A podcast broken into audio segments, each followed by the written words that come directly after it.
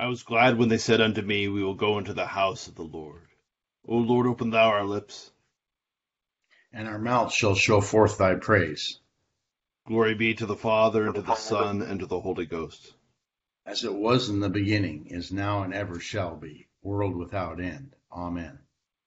Praise ye the Lord. The Lord's name be praised.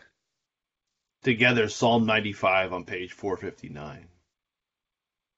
O come, let us sing unto the Lord. Let us heartily rejoice in the strength of our salvation. Let us come before his presence with thanksgiving, and show ourselves glad in him with psalms. For the Lord is a great God, and a great King above all gods. In his hand are all the corners of the earth, and the strength of the hills is his also. The sea is his, and he made it, and his hands prepared the dry land. O come, let us worship and fall down, and kneel before the Lord our Maker. For he is the Lord our God, and we are the people of his pasture, and the sheep of his hand.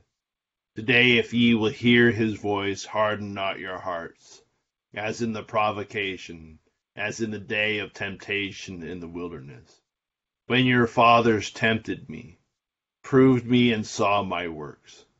Forty years long was I grieved with this generation, and said, It is a people that do err in their hearts, for they have not known my ways unto whom I swear in my wrath, that they should not enter into my rest. Glory be to the Father, and to the Son, and to the Holy Ghost, as it was in the beginning, is now, and ever shall be, world without end. Amen. Psalm 9 on page 351. I will give thanks unto thee, O Lord, my whole heart. I will speak of all thy marvelous works. I will be glad and rejoice in thee. Yea, my songs will I make of thy name, O thou most highest. While mine enemies are driven back, they shall fall and perish at thy presence. For thou hast maintained my right and my cause. Thou art set in the throne that judgest right. Thou hast rebuked the heathen and destroyed the ungodly. Thou hast put out their name for ever and ever. O thou enemy, Thy destructions are come to a perpetual end, even as the cities which thou hast destroyed, whose memorial is perished with them. But the Lord shall endure forever. He hath also prepared his seat for judgment. For he shall judge the world in righteousness, and minister true judgment unto the people. The Lord also will be a defense for the oppressed, even a refuge in due time of trouble. And they that know thy name will put their trust in thee, for thou, Lord, hast never failed them that seek thee. O praise the Lord which dwelleth in Zion. Show the people of his doings. For when he maketh inquisition for blood, he remembereth them, and forgetteth not the complaint of the poor. Have mercy upon me, O Lord. Consider the trouble which I suffer of them that hate me. Thou that liftest me up from the gates of death that I may show all thy praises within the gates of the daughter of Sion. I will rejoice in thy salvation. The heathen are sunk down in the pit that they made. In the same net which they hid privily is their foot taken. The Lord is known to execute judgment. The ungodly is trapped in the work of his own hands. The wicked shall be turned to destruction, and all the people that forget God. For the poor shall not alway be forgotten. The patient abiding of the meek shall not perish forever. Up, Lord, and let not man have the upper hand. Let the heathen be judged in thy sight. Put them in fear, O Lord, that the heathen may know themselves to be but men. Glory be to the Father, and to the Son, and to the Holy Ghost. As it was in the beginning, is now, and ever shall be, world without end. Amen. Here beginneth the twenty-fourth chapter of the first book of Samuel. Now it happened when Saul had returned from following the Philistines, that it was told him, saying, Take note, David is in the wilderness of En-gedi.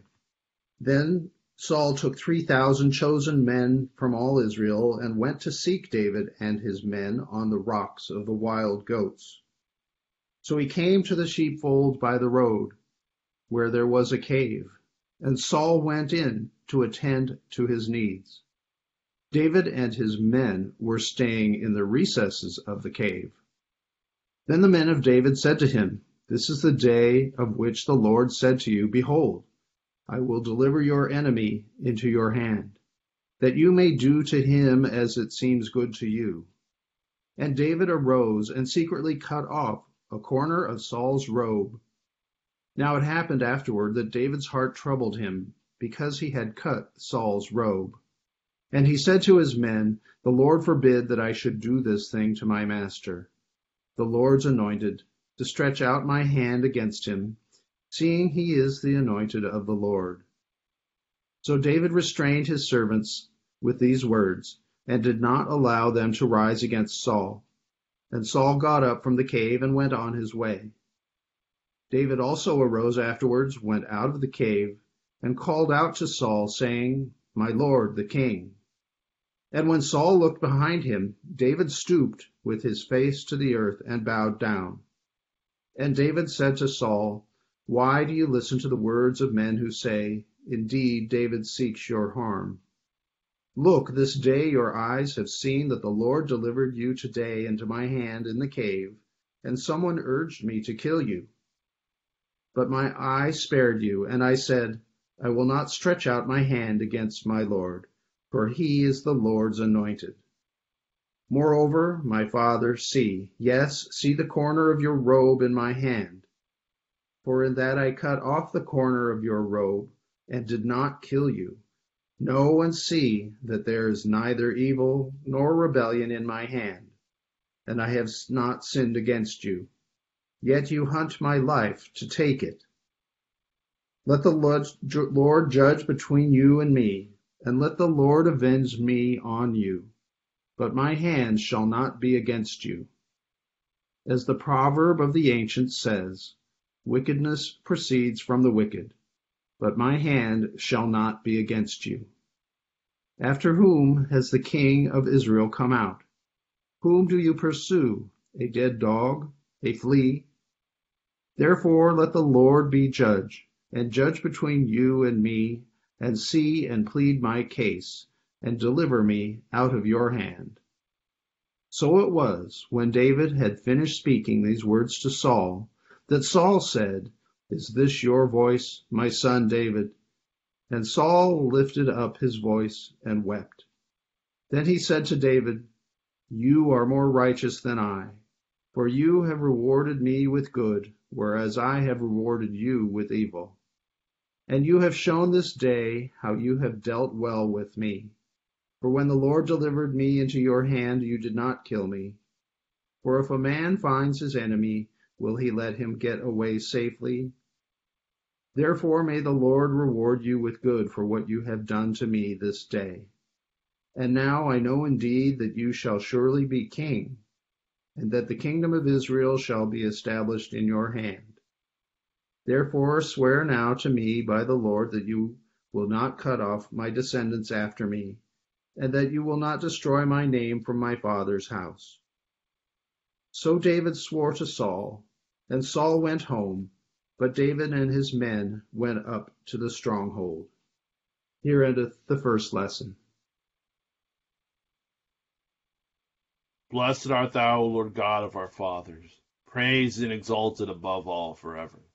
Blessed art thou for the name of thy majesty, praised and exalted above all forever. Blessed art thou in the temple of thy holiness, praised and exalted above all forever. Blessed art thou that beholdest the depths and dwellest between the cherubim, praised and exalted above all forever. Blessed art thou on the glorious throne of thy kingdom, praised and exalted above all forever. Blessed art thou in the firmament of heaven, praised and exalted above all forever. Glory be to the Father, and to the Son, and to the Holy Ghost, as it was in the beginning, is now, and ever shall be, world without end. Amen. Here begins the 15th verse of the 18th chapter of the Gospel according to St. Luke. Then they also brought infants to him, that he might touch them. But when the disciples saw it, they rebuked them. But Jesus called them to him and said, Let the little children come to me, and do not forbid them. For of such is the kingdom of God. Assuredly, I say to you, whoever does not receive the kingdom of God as a little child will by no means enter it. Now a certain ruler asked him, saying, Good teacher, what shall I do to inherit eternal life? So Jesus said to him, Why do you call me good? No one is good but one, that is, God. You know the commandments do not commit adultery, do not murder, do not steal, do not bear false witness, honor your father and your mother. And he said, All these things I have kept from my youth. So when Jesus heard these things, he said to him, You still lack one thing. Sell all that you have and distribute to the poor, and you will have treasure in heaven. And come, follow me. But when he heard this, he became very sorrowful, for he was very rich. And when Jesus saw that he became very sorrowful, he said, How hard it is for those who have riches to enter the kingdom of God. For it is easier for a camel to go through the eye of a needle than for a rich man to enter the kingdom of God. And those who heard it said, Who then can be saved? But he said, The things which are impossible with men are possible with God. Then Peter said, See, we have left all and followed you. So he said to them, Assuredly I say to you, there is no one who has left house or parents or brothers or wife or children for the sake of the kingdom of God, who shall not receive many times more in this present time and in the age to come eternal life. Here ends the second lesson. Blessed be the Lord God of Israel, for he has visited and redeemed his people, and hath raised up a mighty salvation for us in the house of his servant David, as he spake by the mouth of his holy prophets, which have been since the world began, that we should be saved from our enemies and from the hand of all that hate us, to perform the mercy promised to our forefathers, and to remember his holy covenant to perform the oath which he sware to our forefather Abraham, that he would give us, that we, being delivered out of the hand of our enemies, might serve him without fear, in holiness and righteousness before him, all the days of our life. And thou, child, shalt be called the prophet of the highest, for thou shalt go before the face of the Lord to prepare his ways, to give knowledge of salvation unto his people for the remission of their sins, through the tender mercy of our God, whereby the day spring from on high has visited us, to give light to them that sit in darkness and in the shadow of death, and to guide our feet into the way of peace. Glory be to the Father, and to the Son, and to the Holy Ghost, as it was in the beginning, is now, and ever shall be, world without end. Amen. I believe in God, the Father Almighty, maker of heaven and earth, and in Jesus Christ, his only Son, our Lord, who was conceived by the Holy Ghost, born of the Virgin Mary, suffered under Pontius Pilate, was crucified, dead, and buried. He descended into hell. The third day he rose again from the dead. He ascended into heaven and sitteth on the right hand of God the Father Almighty. From thence he shall come to judge the quick and the dead. I believe in the Holy Ghost, the holy Catholic Church, the communion of saints, the forgiveness of sins, the resurrection of the body, and the life everlasting. Amen. The Lord be with you. And with thy spirit. Let us pray. Our Father, who art in heaven, hallowed be thy name. Thy kingdom come, thy will be done, on earth as it is in heaven. Give us this day our daily bread, and forgive us our trespasses, as we forgive those who trespass against us. And lead us not into temptation, but deliver us from evil. For thine is the kingdom, and the power, and the glory, forever and ever. Amen. O Lord, show thy mercy upon us. and grant us thy salvation, O God, may clean our hearts within us. and take not thy Holy Spirit from us. Grant to us, Lord, we beseech thee, spirit, the spirit to think and do always such things as are right, that we who cannot do anything that is good without thee, may by thee be enabled to live according to thy will, through Jesus Christ our Lord. Amen. O God, who art the author of peace and Author of lover of peace and lover of concord, in knowledge of whom standeth our eternal life, whose service is perfect freedom, defend us thy humble servants in all assaults of our enemies, that we, surely trusting in thy defense, may not fear the power of any adversaries, through the might of Jesus Christ our Lord. Amen.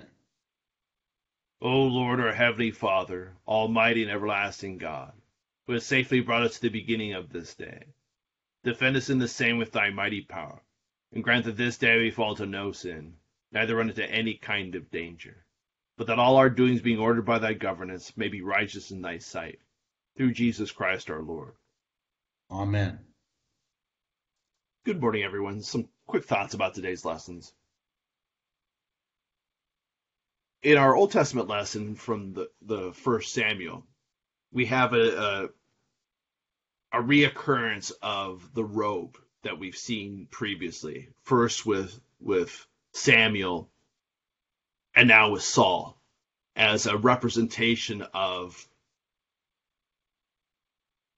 what he has been invested with by God, in this case, his kingship, and how David is able to rip a piece of this off and show that although Saul possesses the trappings of kingship, he does not have the the true kingship anymore. It has been taken away from him because of his failure to act in accordance with God's will, and that has been transferred to David. But he still possesses certain outward signs of kingship. He still has control of the armies. He still has the the power to to mete out his king's justice. He still has the throne and the wealth of of a king. But these aren't real things. These are not parts of who he is. These are outward signs of an office that he occupies but does not fulfill. He is not the true king, David is. And David recognizes that fact, but that that Saul is still was still anointed by God. And so he refrains from meting out violence upon Saul because he is still still occupying that position, a very important position in Israel this time as its first king, as the what is supposed to be the defender of Israel against its en- enemies, who is supposed to unite the tribes and become a true nation. And David sees that and recognizes that if he is to to slay the king there, that that creates a precedent that sort of covers Israel from its very beginnings as a kingdom in blood and will be a stain from which it can never recover. It'll be a stain from which he can never recover as God's anointed to slay the previously anointed king of Israel. And so he stays his hand. He attempts uh, reconciliation with Saul. He still reaches out to him, calls him father. He is his, after all, his father-in-law, the the father of his wife. And we see in Saul that his paranoia and stuff is not all encompassing. He has fluctuations between seeing reason and seeing the right thing and then doing the wrong things at other times. He's still in this this fluctuating space. But it's not going to last. Saul will eventually engage David in battle. And it's interesting that David promises that he will not slay Saul. And we know from the end of the story that Saul will actually be the one who does wickedness to himself. He will actually commit suicide and die. So these are some interesting things to that are playing out here. Now in our, our New Testament lesson, we have Jesus' interaction with the, the rich young ruler. And this is interesting for us because it talks about wealth. And it's hard for us to understand after 2,000 years of, of hearing the gospel. But for his audience at the time, who had come through and had lived through and been imbued by the, the the stories of the Old Testament and things like David's story and Saul's story and the promise of, of the land of Israel. There was a strong connection of understanding God's blessing as being manifested in the things that you possess in this life. How what you had, the land, your riches, were somehow evidence of God's blessings upon you. And so that's why the when Jesus said it's easier or it's easier for a camel to pass through the eye of a needle than a rich man to enter into the kingdom of heaven. His disciples are incredulous. They ask who then can inherit the kingdom because for them it was seen as someone who was rich had somehow earned God's favor in this world. And so Jesus is turning this around. And he's making a very important point for us. The one that we always have to strive to remember and to keep in our hearts is that what prevents us from entering into the kingdom is our attachment to this world, to the fallen, broken world. And we see in this this young ruler who is told explicitly by God incarnate what he has to do to inherit the kingdom of God is to get rid of, give up his possessions and follow Jesus. And he can't do it. And for for a lot of us, this is the the the thing that we will always struggle with is giving up our attachments to the things of this world, these things that we think that we own, but actually own us, these things that control us, that determine what we do in our life. If we go through life based on what we possess, what we own, what power we have, we're really doing their bidding rather than God's. And so we always have to work to give those things up.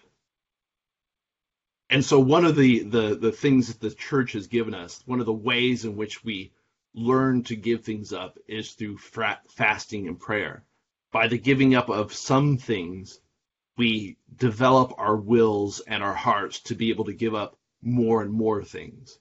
We give up little things so that we train ourselves to give up bigger things.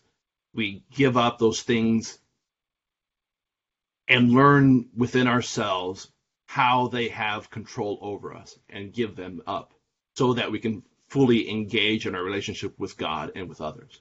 Just some thoughts about today's lessons. We will continue with the prayer for all conditions of men on the bottom of page 18. O God, the creator and preserver of all mankind, we humbly beseech thee for all sorts and conditions of men, that thou wouldest be pleased to make thy ways known unto them, thy saving health unto all nations. More especially pray for thy holy church universal, that it may be so guided and governed by thy good spirit, that all who profess and call themselves Christians may be led into the way of truth and hold the faith in unity of spirit, in the bond of peace and in righteousness of life. Finally, we commend to thy fatherly goodness all those who are anyways afflicted or distressed, in mind, body, or estate.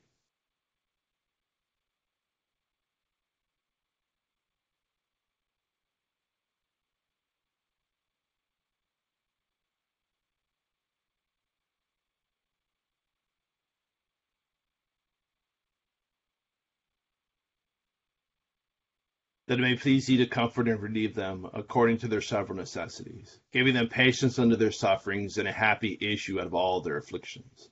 And this we beg for Jesus Christ's sake. Amen. Together the general thanksgiving. Almighty God, Father of all mercies, we, thine unworthy servants, do give thee most humble and hearty thanks for all thy goodness and loving kindness to us and to all men.